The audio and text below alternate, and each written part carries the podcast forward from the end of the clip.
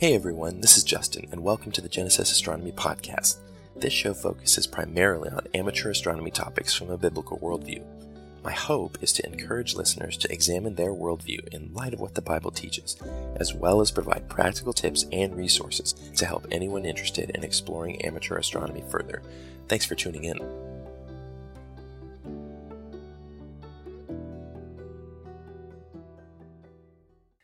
Hey everyone, welcome back. Last time we talked about foundations and a little bit about worldview building from a scriptural perspective. Today I want to continue a little bit with that and hopefully clarify some things. I'd like to also focus a little more specifically on this podcast in particular, uh, whereas last time I spoke a little bit more generally.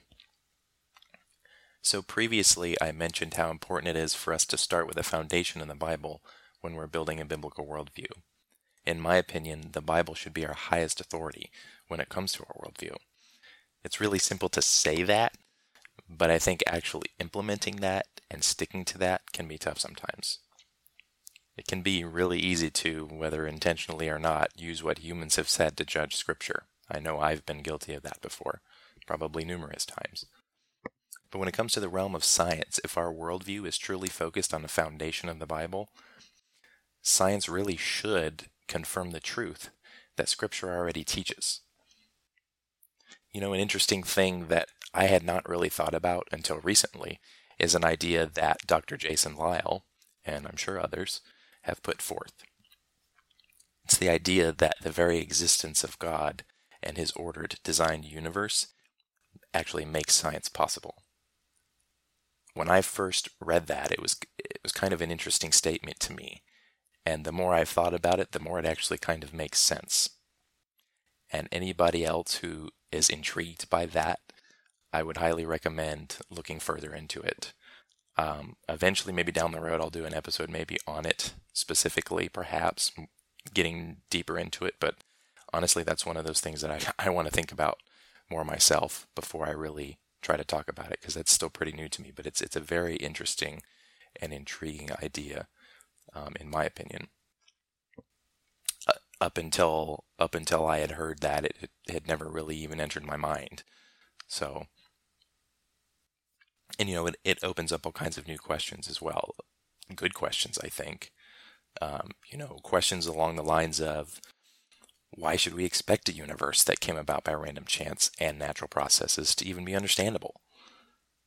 I mean, to me, it's a huge blessing to think about the fact that creation around us is understandable, you know, that we can study it, we can do repeatable, testable experiments to learn more about it because it's upheld consistently by its creator, Yahweh, God. So, like I was saying before, science ought to confirm the truth that Scripture already teaches us. If it doesn't, then the first place we should look to find potential flaws really is in us and humanity as a whole, not the Word of God. I know when we're when we're speaking with skeptics, or not even necessarily skeptics, but other believers, sometimes the the response can be to question the Word, and you know, again, going back to our paradigm, if we if we truly believe that it is the Word that is infallible and that God Yahweh Himself is infallible, and we aren't, then naturally you, you would think that we should look at ourselves first. And so I want to encourage you all, if, if you don't already do that, to consider that anytime, anytime you come across any sort of issue. And that goes for me as well. I think that's something that I could probably improve um, in my own life. Because you know, the word teaches that God is good and that mankind is fallen.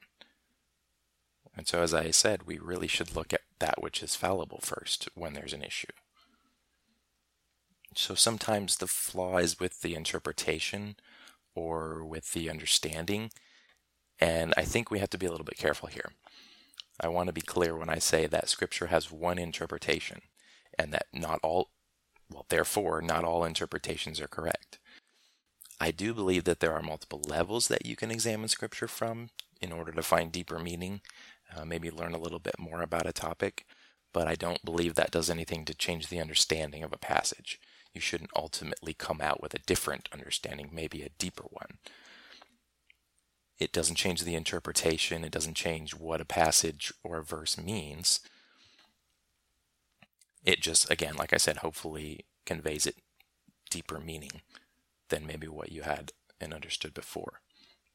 So, a good question to ask, kind of when you're in the midst of this, is Am I allowing the Word to speak for Himself? Or am I using man's ideas to decide what a passage means?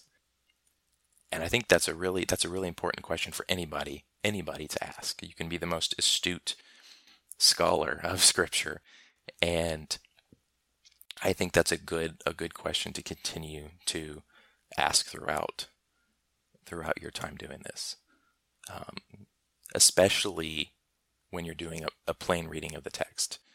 For example, you look at Genesis one, and you read it very very plainly, very literally, and at face value, it would appear to potentially contradict some scientific discoveries. And so we have to decide how to respond to that. You know, do we say, oh, maybe God really meant this instead? Or do we say, hmm, well, maybe there's something off about these discoveries? Or maybe something's missing in my own understanding. You see what I'm saying? I think it's important that we recognize that the fallible man is the one who has shortcomings, not God or his word but we can often be quick to judge the word itself when oftentimes it's our understanding that's off, or oftentimes it's the philosophy of mankind that's off. So I want to also, at this point, talk about the absoluteness of truth, because I think it's very pertinent to what we're talking about. Some of you are probably familiar with this, especially if you're familiar with Christian apologetics. There's an idea and I don't I think it's more than just an idea. I, I say idea, but it's really it's more than that. Truth must be absolute. It cannot actually be relative. You see this if you merely try to talk logically about it. So, for example, if somebody says there is no absolute truth, think about that statement for just a minute. That is a logically self refuting or self contradicting statement. You can respond to this by asking something like, well, is that statement absolutely true? And really, that should expose it, right? I mean, if the answer is yes, then there is absolute truth, which renders that statement false. And if their answer is no, then there is absolute truth because the statement saying that there isn't, they just said, is false. So, truth is really kind of an amazing thing if you think about it in that sense. And it's really neat because Jesus tells us that he's the truth, right? John 14, I am the way, the truth, and the life. No one comes to the Father but by me. So truly, truth must be absolute. I feel like we'd have to exit the realm of sound reasoning if it weren't, you know? If truth were only relative, how would we even know anything for sure? How could we know anything for sure? And I think you start to ask questions like that, and that's how you end up with at least some people that come up with a mindset or, or a way of thinking that suggests that that's the case, that nobody can know anything for sure, that no thinking is objective and that truth can't be objective. And there's there's a whole epistemology behind that. I could rattle on about that um, but really, to be honest, I, I need to research that specific epistemology some more because I haven't dug into that. I've only heard a little bit about it. I think you could ask all kinds of good questions. All right, I want to shift my focus a little bit specifically to this podcast and its foundations. This is the part where I tell you to go back and listen to the introduction episode again, episode zero. but also, I want to expound a little bit and mention some additional things. From a foundations perspective, I consider two main scriptures or passages to be the foundational ones for this podcast.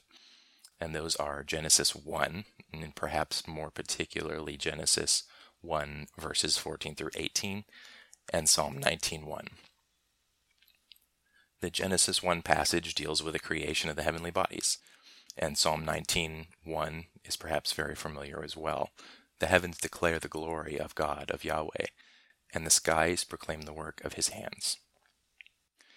There are certainly more passages that I could mention here, but these two are particularly important to me, especially Psalm 19:1, which I also talked about back in episode 0, uh, why that is. So astronomy really is an interesting field. It's, it's one that I think humanity is still very much pioneers in, so to speak. It has intrigued me for a long time, though. Um, I mean, while I stopped short of completing a degree program in it, I still certainly have a lot of interest in the observational and the recreational side of it. And it's this passion that I want to share with others, especially believers. And so that's really why I created both this podcast and the social media pages that go with it. I don't really know how many things like this are out there specifically tailored to Christians that aren't going to push secular worldviews, even just in discussion of observational topics. In fact, on here, I plan to do just the opposite question them, or at least I hope to. And that's not necessarily always going to be the main focus of every episode, but I hope to have that come into it at least somewhat frequently. I also want to encourage other Christians to question them as well. I want to lay out the idea mainly that what all of this really comes down to is a battle of worldviews. It's a battle of presuppositions and assumptions that drive the way each of us view the world around us. You may have heard it mentioned, especially by some creation scientists, that they look at the same evidence and data as any other scientist. And this is true. The evidence that we have before us is the same. The data is the same. There's not some kind of secret fake evidence that creation scientists try to fabricate. Okay? We're observing the same fossils, the same biological phenomena, the same supernovae.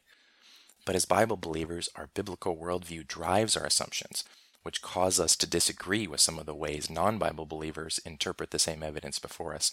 And you could even say disagreement within um, Bible believing groups, too.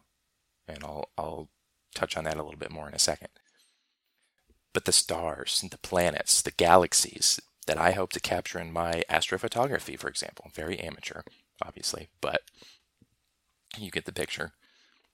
They're the same ones everybody else can look at. They're the same ones that everybody else can observe.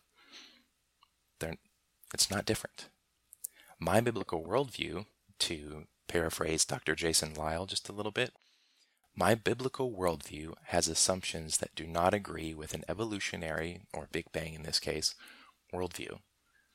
I like this because I think it really kind of exposes where the battle really is. It's at the foundational, the assumptional level. It's at the level where we carry all of our presuppositions.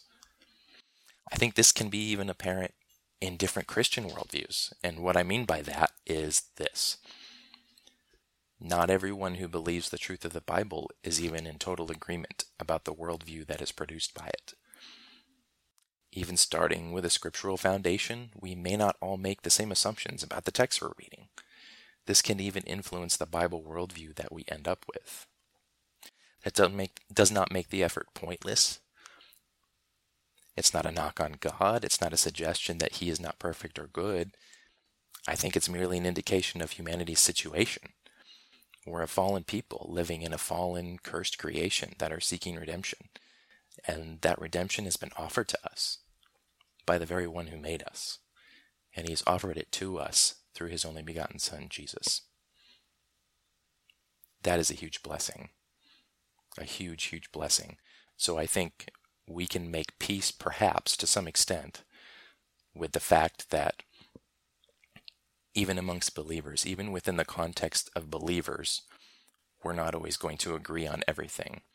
Our biblical worldviews aren't always going to look exactly the same between every single Christian.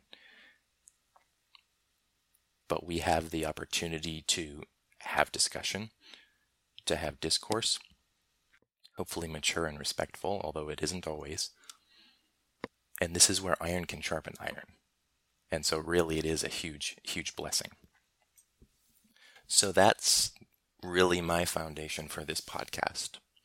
and I'm really excited to continue to grow in this. I'm really excited to grow in in podcasting in general, but I'm also excited to learn more about amateur astrophotography because I'm very new to that. While I've been doing a lot of um, observation and, and telescope adventuring over the years, um, there's a lot that is that is new to me still as well, and so I'm I'm excited to share all of that with you guys. And and again, as I've mentioned before, I want to share all of that through the lens of a biblical worldview. And my hope is that all of you will be encouraged, but also challenged in positive ways, and that ultimately your faith will be strengthened. So feel free to join me on Facebook, on Instagram, uh, both at Genesis Astronomy for more content. And on the next episode, I'm going to start to dig into some of the specifics of backyard astronomy. At least that's what I would like to do. Um, topics like my advice and recommendations for stargazing and tele- telescope equipment, um, tips and tricks, talk a little bit about light pollution. Oh my goodness, light pollution. If you've gotten into amateur astronomy yourself, you've dealt with light pollution, and if you're anything like me, sometimes light pollution can be your worst enemy, seemingly. so, anyways, I'm I'm really looking forward to that. I think it's going to be just I think it's going to be a lot of fun. So, be sure to keep an eye out for that. Um, thank you guys once again for listening in this week. We'll see you next time.